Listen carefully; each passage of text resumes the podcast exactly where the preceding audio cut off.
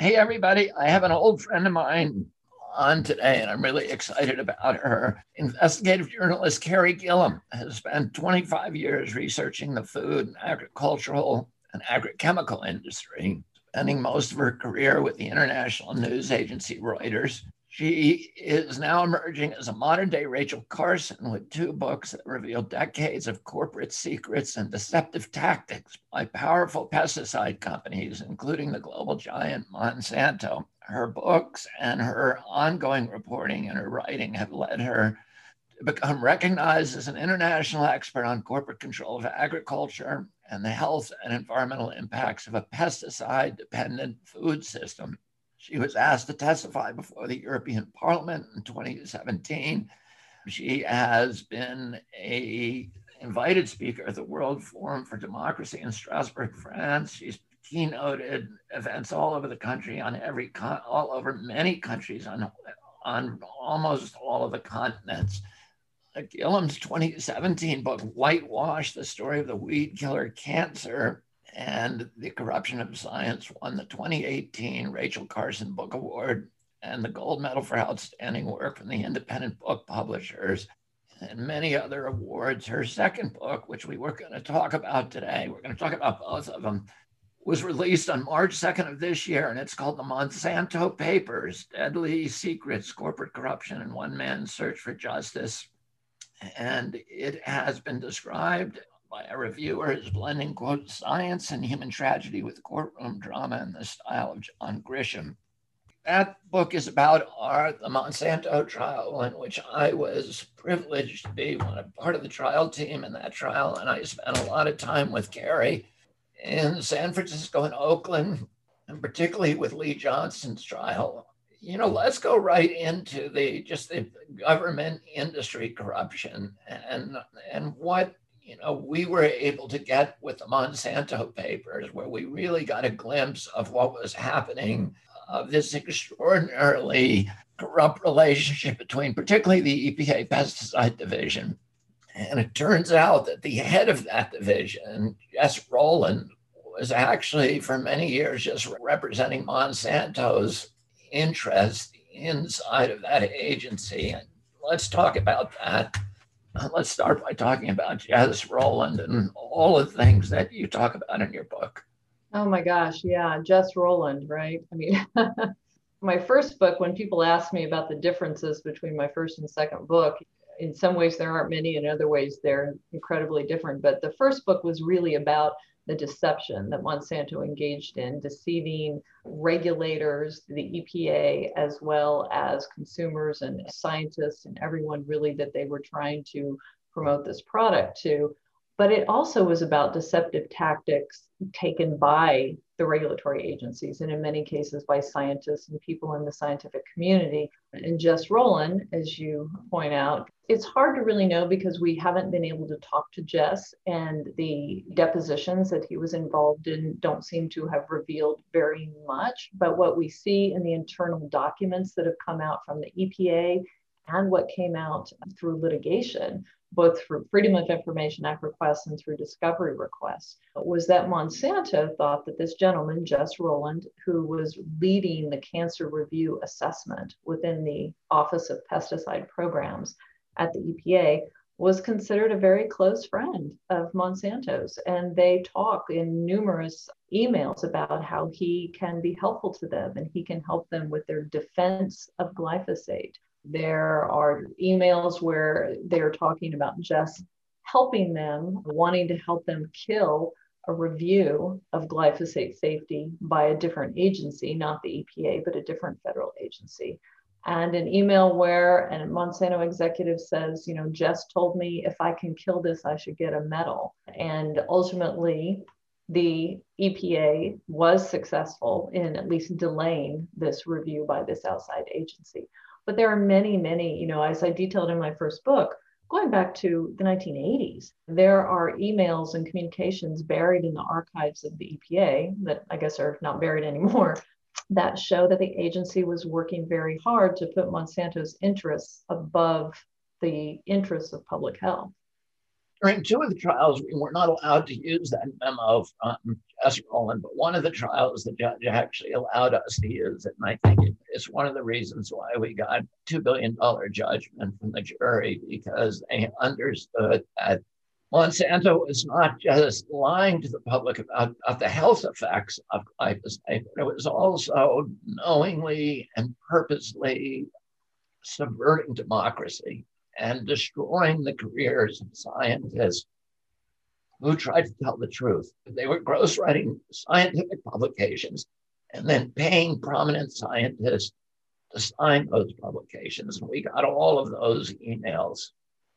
Yeah, definitely. I mean, as I said, there's a long history of this. And the information that came out just even before discovery. In my first book whitewash this was before the first trial before a lot of these discovery documents came out. And these were just based on what i was able to get through freedom of information. And it laid a clear path that from the 1980s monsanto had a lot of control and uh, influence with the EPA uh, and other regulatory agencies, the FDA, the USDA, as well as European regula- regulatory agencies. And I, I, don't think Monsanto was unique um, necessarily in that respect. You see that play out with different companies, Dow, for instance, and DuPont, and other very uh, powerful and influential companies that have a lot of money to throw around in DC.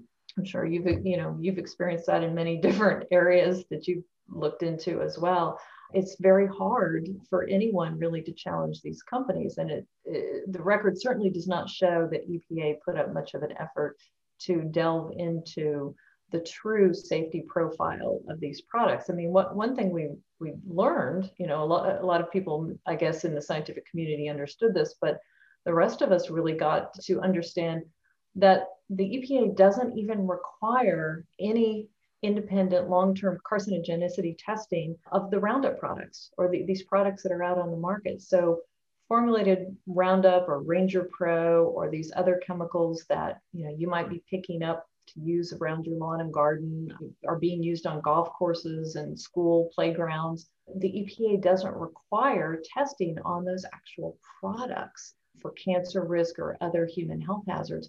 They look at the active ingredient glyphosate, they require Monsanto or other registrants to submit an array of scientific studies that delve into the safety of this active ingredient, but they don't for the formulated product, which contains other ingredients. And what scientists have found over the years is that these formulations can be quite a bit more dangerous, much more toxic, because there's an enhanced synergistic effect when you mix these with other things, these surfactants and other chemicals. And this has been a big problem with Roundup.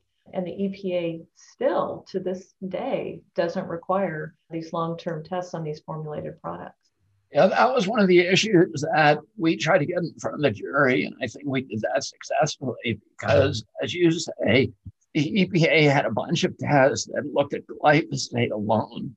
But Monsanto doesn't sell glyphosate alone sells it blended with a lot of other chemicals, including, as you point out, surfactants. The purpose of the surfactant is to help that chemical infiltrate and permeate the plant, but it has the same impact on human beings.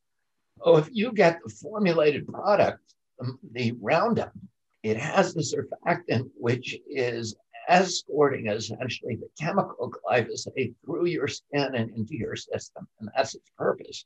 And it's far more dangerous with that surfactant than it is alone. But the EPA allows the company to just test the surfactant, the glyphosate, the active ingredient, without actually testing what Roundup does to people. And the, the few tests where people have tested Roundup show that it's far more toxic in the formulation than it is in glyphosate is alone. Yeah, definitely. And in, in fact, in Europe, uh, the surfactant that Monsanto was using for many, many years, the POEA surfactant was banned in Europe because it was found to be uh, so dangerous. Now, Monsanto, you know, we even have emails where Monsanto is talking about this, this ban, this upcoming ban on the surfactant. And wanting to spin that, wanting to make sure people don't see that because of a human health hazard. but because of other reasons. There's so much information that's come out over the years. And I wrote this second book because while the first one focused on the whitewash or the cover up basically of the science, it was both a cover up of science that showed harm and a perpetration of deception in the scientific community, putting out these ghost written studies, like you mentioned, and employing these front groups and this whole array of tactics uh, to try to convince the world that this product not only is safer than any, any other herbicide that you could use, but was safe enough to be put directly on food crops. And that was a huge thing. But and we should go back to that in a minute. But I want to say my second book, this book about the Johnson trial, I really wanted to write that because that's about the impact, right? Or the consequences of the deception. And Lee is only one man suffering from cancer, but there are so many, you know, millions of people suffering from cancer. Over 600,000 people, right, every year die from cancer just in the United States. And approximately 40% of men and women in the United States are expected to get cancer in their lifetimes, according to the National Cancer Institute. It's just unbelievable that we are being told that we need to accept and live, learn to live with cancer and, and get different treatments and have our body parts cut off and get radiated when we know that pesticides and chemicals and environmental toxins are big contributors to cancer. And so I wanted to tell the story of Lee Johnson and what happens when you have a company as powerful as Monsanto that is perpetrating this fraud upon the public that this product is so safe that you can use it everywhere. It can become ubiquitous in our air and our water and our food and found in our own urine and our blood serums. We can spray it around school playgrounds. We can spray it directly on our food and everything will be just fine because everything isn't just fine. And so that's what I'm hoping to show readers in this book, The Monsanto Papers, is the story of Lee Johnson, who you got to know, and his struggle to survive cancer, but also to hold Monsanto accountable so it's a, a, different kind of book and a different kind of story but i'm hoping it's more personal i suppose. People often pay more attention you know if it's a personal story. I'm so glad that you wrote this book about lee johnson because you know that was really the one of the pieces of i won't say dumb luck because there was consideration because we at that time when we started the trial there was about 14000 clients. We had to figure out which one to, to push to the front of the line and there were many reasons to push Lee because his situation was so dire, but he just turned out to be an incredible witness and a very, very sympathetic plaintiff for the jury.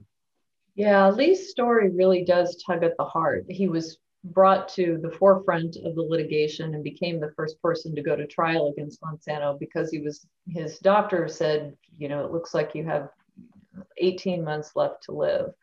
And this helped get him a preference trial granted by the judge in the case. But you know, Lee Lee's father of two two young boys, and uh, when he grew up, he didn't have his father in his life, and he struggled quite a bit as a young man. But in his midlife, then he was doing really well and really enjoyed his job as a school groundskeeper and was making good money and taking care of his wife and his two kids. And really I was struck getting to know him and his devotion to really trying to be there and be present and be involved and and be a good dad uh, to these boys. So, you know, being told that he was going to die um, before they were, you know, even in their teens, before they were were grown, really was just heartbreaking for him. And I've gotten to know him quite a bit in putting this this story together and telling his story in the book. And you know, he's a remarkable man. He just essentially decided not only was he going to take on Monsanto and beat him, but uh, with the help of a few really talented attorneys, but uh, he wasn't going to die. That's what he's told me a few times. And he is still out there kicking around, even though he's suffering incredibly and still trying to seek treatment. But so far, he's beaten beaten that diagnosis and beaten the odds. Talk about his relationship with his wife because that was the two of them are so adorable together. Yeah, Araceli is just a really amazing woman too. She's a little bit younger, quite a bit younger, I suppose, than Lee. He's just the love of her life, and the thought of losing him has been incredibly painful for her.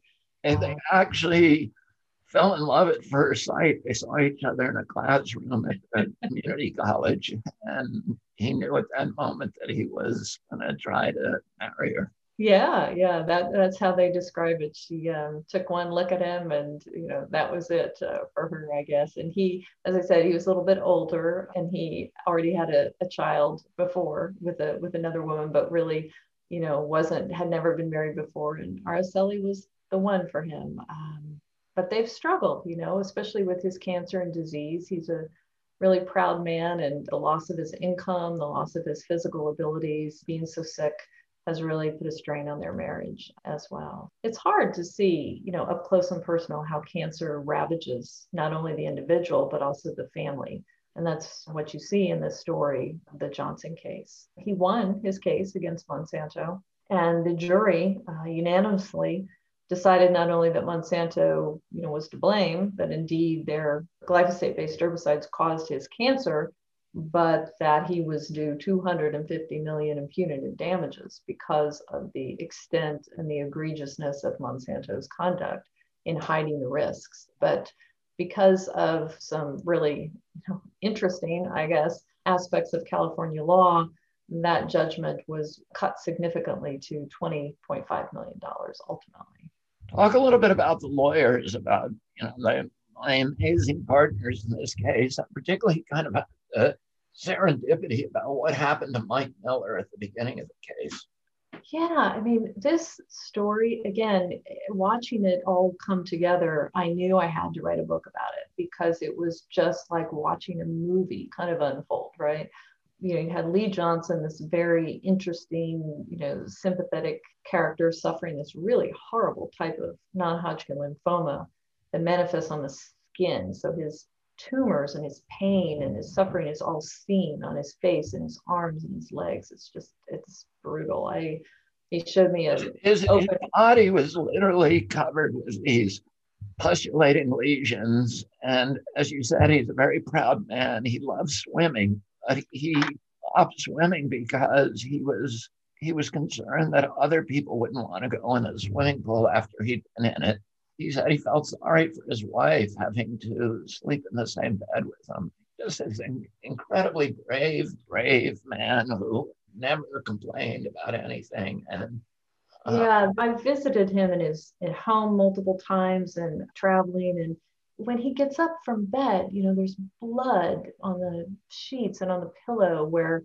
the wounds, the open lesions, the cancerous sores on his on his head and his body have opened up and bled at night. He can barely have anything touch his skin because it just it falls away at the slightest touch. He showed me a, a, lesion on his foot at one point and i i just i cried. Just look i couldn't believe a person could be alive and be and i was looking at a hole in his foot that went down to the bone. Um, it's an, been an unbelievable situation that he's been dealing with. In terms of the lawyers yeah i mean the first the first lawyer that he connected with, or the first firm, was the Miller firm out of Virginia, a really aggressive plaintiffs firm.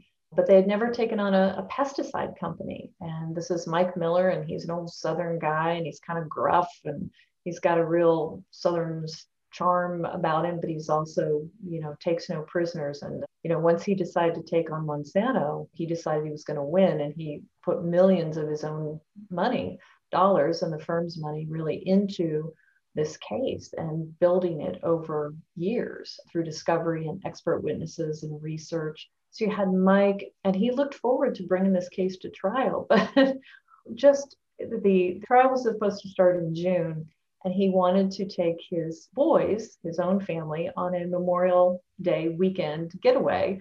And they went uh, to the coast, and he was going to go kiteboarding, kite surfing, which is what he loves to do at Cape Hatteras. Yeah, yeah, and had this just terrible accident where the rigging on his gear malfunctioned and he slammed into the pier at a high rate of speed.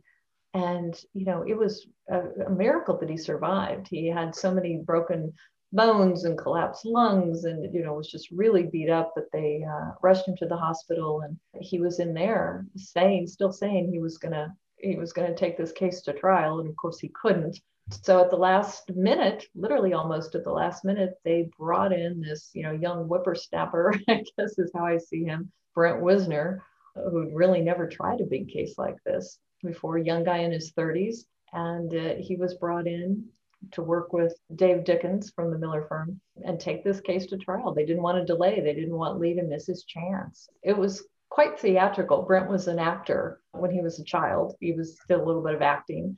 And he sure did that in the trial. He, was amazing. He he's amazing. I first um, he reminded me of Jonah Hill, and he has this, you know, very, very kind of buoyant personality that I think really connected with the jury. And I don't think anybody could have tried that case better. The weird thing was immediately after Mike got injured in that terrible accident, and we had a call from him at Baum Hedlund with Brent on the call. And Mike was saying to Brent, you know, you he Brent had been working on the case for a year. And he said, You're gonna have to take over a lot of the litigation responsibilities because I'm out. But his partner, Tim Litzenberg, was on the call and was going to lead the litigation.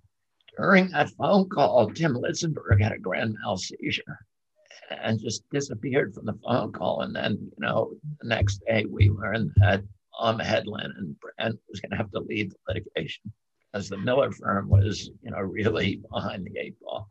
Yeah, dropping like flies. You know, I described that that scene in the book and where Dave is on the phone and Tim is in there in the office with him and and Dave describes seeing Tim start to wobble a little bit and lean, and then all of a sudden he's going down and hits his head on the corner of the desk. And Dave is just like, What?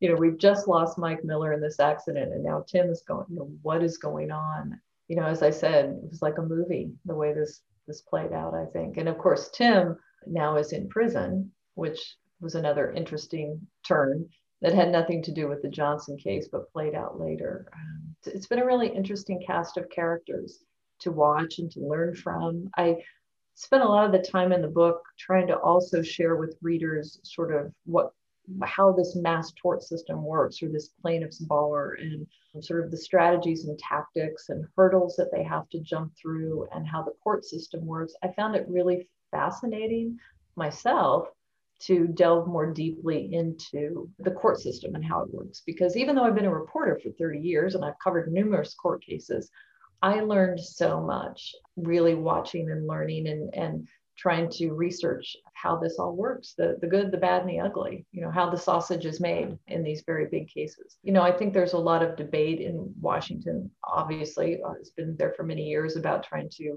rein in should the plaintiffs bar be reined in these personal injury attorneys there's a lot of discussion about exploitation of people and ambulance chasing and and I certainly see a, an element of that, I think, looking into this a little bit deeper.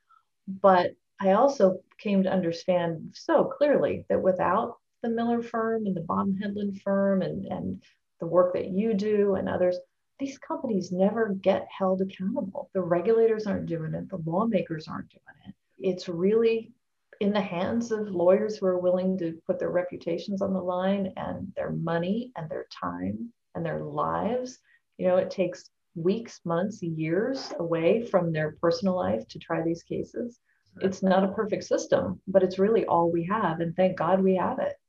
As you point out, the attorneys, the firms that are bringing these cases oftentimes are betting their entire existence on a specific case. They'll put five, ten million dollars into a case. and If they don't win that case, the firm could be bankrupt or in terrible trouble. I think there were at least two firms in the Monsanto litigation that if we had not won those cases, that those firms would have probably been out of business, and the attorneys who were running those firms would have probably been personally bankrupt. Yeah, no, I've talked to a number of them involved in the Roundup litigation, and I've heard, yeah, they were mortgaging houses and taking out, you know, new business loans, and a lot of law firms. There, there's a whole hedge fund investor scheme program that's out there to for investors to invest in this sort of litigation. Again, I don't think it should be that way. We should have a system where companies that engage in wrongdoing and market harmful products are regulated more tightly and are held accountable through our existing laws and systems of justice. But that isn't the way it works. So you have to have this system where you have these firms who are wealthy, quite wealthy, and can take on these cases, or you never get justice for people. You're right. I mean, millions of dollars just for the database alone that the discovery documents, millions of pages of discovery documents to maintain that and to use the technology and the artificial intelligence that's necessary to be able to go through those and find the relevant pieces of information that you need to make that case. That's over a million dollars a year for that database alone. It's a big money game, and it's unfortunate. There are a lot of the plaintiffs that I talked to in this Roundup litigation. There are now what 100,000 or so people that sued Monsanto, uh, alleging that these herbicides caused them to develop non-Hodgkin lymphoma. And a lot of them have been getting settlement payouts or being offered settlement payouts now. Bayer, which bought Monsanto, after losing three trials, the Johnson trial and then Hardiman and Pilliod, and the last one, Pilliod, with the $2 billion verdict, Bayer decided to settle these cases and has offered around $10 billion to spread among all of these people. But what these plaintiffs are finding is, you know, they don't wind up with very much once the lawyers get paid and insurance gets reimbursed, if there is, and taxes, if it's structured in a way that they have to pay taxes and a lot of them are very disappointed. You know it, again it's it's an imperfect system. You know Lieven Lee Johnson has expressed some disappointment. You know when you're told you're going to get 289 million and then you get 20 million less taxes and lawyers fees and all this sort of thing it's it's a disappointment.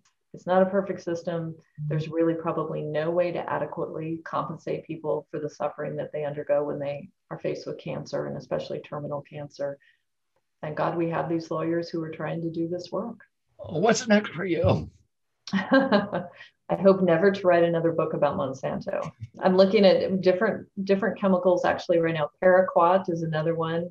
These all sound so nerdy, right? To talk about glyphosate or paraquat. Paraquat's another herbicide, though, that there's a real scientific consensus now that exposure to paraquat contributes in a great degree to the development of Parkinson's disease. Parkinson's disease is on the rise. There are cases that are being brought around the United States now that could rival, could grow to be as large as the Roundup litigation by people alleging that their exposure to paraquat herbicide has caused them or their loved ones to develop Parkinson's disease.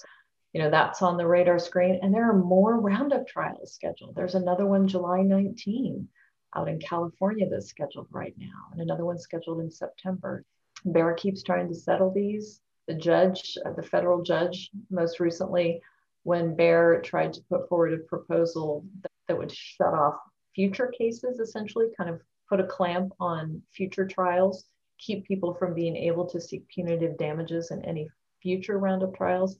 Federal judge denied it, you know, and said, "We see why you want to do this. You've lost three trials looks like the weight of scientific evidence is favoring the plaintiffs right now and we see why you want to cut this off but you know we're not going to help you do it Bayer now has said that they're going to consider taking Roundup off the residential market in the US. So I'm still writing about that and just really trying to keep people abreast of the dangers of these different pesticides and you know how we need to look at the risks as well as the rewards and help keep us all safer, help keep our kids safer. And the irony is that farm workers are probably suffering more than home gardeners from Monsanto, but we represented almost exclusively home gardeners because you can isolate glyphosate and the impacts on glyphosate. If you're a farm worker, you've handled 20 different kinds of neonicotinoid pesticides and all of these other pesticides. And it's hard to say that your non Hodgkin's lymphoma came from the Monsanto if the other side can come in and say, well, you sprayed all these other different pesticides. So we really, the, the groups that we were representing were mainly home gardeners who could testify that the only chemical that they had ever had contact with was glyphosate. Yeah, someone asked me that just uh, earlier this week, actually. Why are we, you know, not seeing a lot of farmers in this litigation? And that's the exact reason. Farmers are typically not using just one pesticide. They're typically using a lot of different pesticides if they are conventionally farming, if they are using pesticides. So, you know, they may be exposed to atrazine and chlorpyrifos and paraquat, as well as glyphosate, dicamba, 2,4-D, a whole array of these chemicals. And it's important to know though that if farmers are using them, we're all exposed too. These are there are residues commonly found. I was just looking at the most recent FDA report 212 different pesticides found on thousands of food samples looked at by the by the FDA. More than 50% of the samples that they looked at contain pesticide residues. Chlorpyrifos, known to be damaging to children's brains, was right up there at the top. Glyphosate was one of the most prevalent found in our foods, found in air, water. As I said at the beginning of our conversation, you know, this is there's a prevalence of these pesticides in our environment now, and it's it's incredibly hard to avoid them, particularly glyphosate, which is sprayed on so much of our food. It's important, I think, that we all are aware of the risks and that we can, if we're concerned, we can make choices to limit our risk, hopefully, and to you know let our policymakers know that we want better protection, better public policies, more stringent regulation. This is all really important if we want our kids to have a healthier future and their kids and their kids and their kids and so on. Uh, I mean, it's important for people to know if you're eating bread, if you're eating anything with corn in it, it's in your wine, it's in your children's breakfast cereals, it's in your beer, it's ubiquitous now in the environment. You really have to go out of your way to eat food that doesn't have it. And, you know, we were able to sue on one illness, which was non Hodgkin's lymphoma, because the science had matured on that. But there's all kinds of illnesses that clearly are, are being aggravated by glyphosate. A lot of the neurodevelopmental disorders that we're seeing, the gluten allergies, which were coterminous with glyphosate, many kinds of non alcoholic fatty liver cancer, which we're now seeing in children for the first time in history. And the culprit is almost certainly glyphosate and many, many, many other injuries and illnesses that we're seeing in our children and in adults. Yeah, definitely. I was just preparing a presentation actually to talk to a group of environmental doctors in the next few days and just re-looking and looking at some of the new literature. And you know it really is just starting to stack up to a really worrisome situation with glyphosate because it isn't just cancer as you said. There's a lot of research now at non-alcoholic fatty liver disease ties there. You're seeing liver disease in animals that are fed these crops uh, with glyphosate residues in them and a lot more evidence starting to show up that glyphosate is an endocrine disruptor, which, you know, when these EDC chemicals are particularly worrisome because they interfere with the hormones in the body. And that can exactly. play out a whole array of ways, right, affecting your immune system, but also reproductive problems and things like that. So it's probably been a really, really bad idea to spray this chemical all over you know soybeans and corn and, and sugar beets and alfalfa that the animals eat, and even oh, wheat. And barley and soy and everything. Yeah. In the word, you know, what Monsanto would say is the world can't survive without glyphosate. Well, uh, that's what they say. There really isn't any sort of literature out there that supports that that wasn't generated by Monsanto. We have an abundance of corn. I guess there are so many different ways to argue that, but one thing I could say is we have over a billion bushels of corn and soybeans right now in ending stocks in the US. This is a data point that our USDA tracks. Over a billion bushels of corn every year that we don't use. We don't use it in ethanol, we don't feed it to livestock, we don't sell it overseas, we don't feed it to starving people. It's extra, it's stuff we can't get rid of.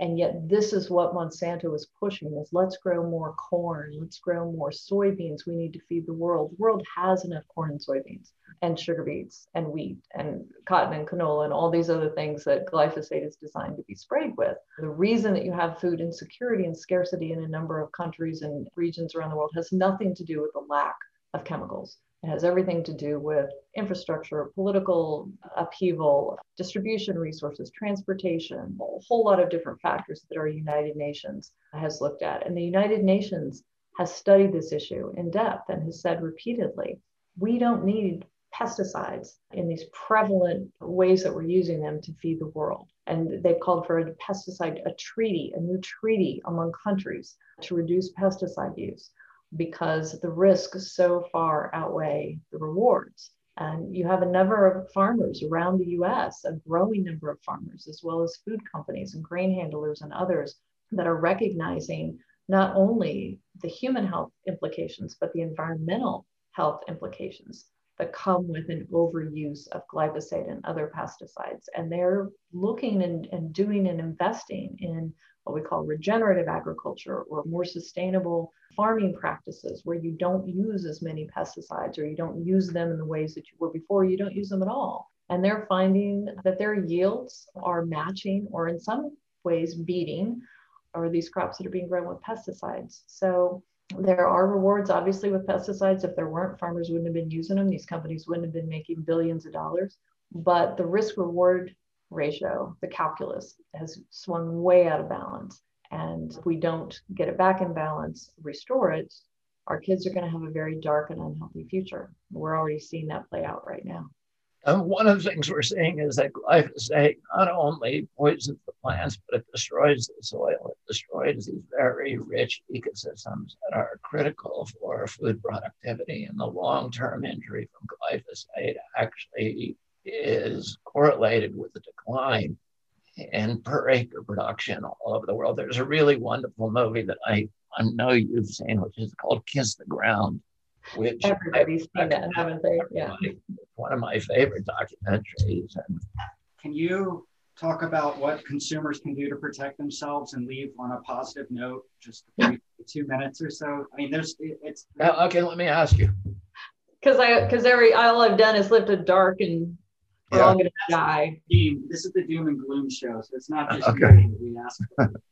Carey, we have a lot of moms who get this pod, podcast who are worried about chemical exposures to their children, and a lot of their children already have sensitivities. What can consumers do to avoid glyphosate and these other pesticides in their foods? Yeah, well, it's a good question. It's it's pretty hard to do, obviously, but the the easiest answer, I guess, that is most obvious also is eat organic. Glyphosate and these other synthetic pesticides are typically not allowed, you know, under the organic standard for production of organic fruits and vegetables and all these different foods. So that's one way to reduce it. There's a study out of California that came out in 2017, I believe it was, that showed that you can drop your glyphosate levels in your urine pretty dramatically and pretty quickly by switching to an organic diet. So there have been a number of studies out there that show that you really can reduce your exposure if you really pay attention to the types of foods that you're buying and feeding your family. Carey, thank you so much for joining me. Carey's book is the Monsanto Papers. Please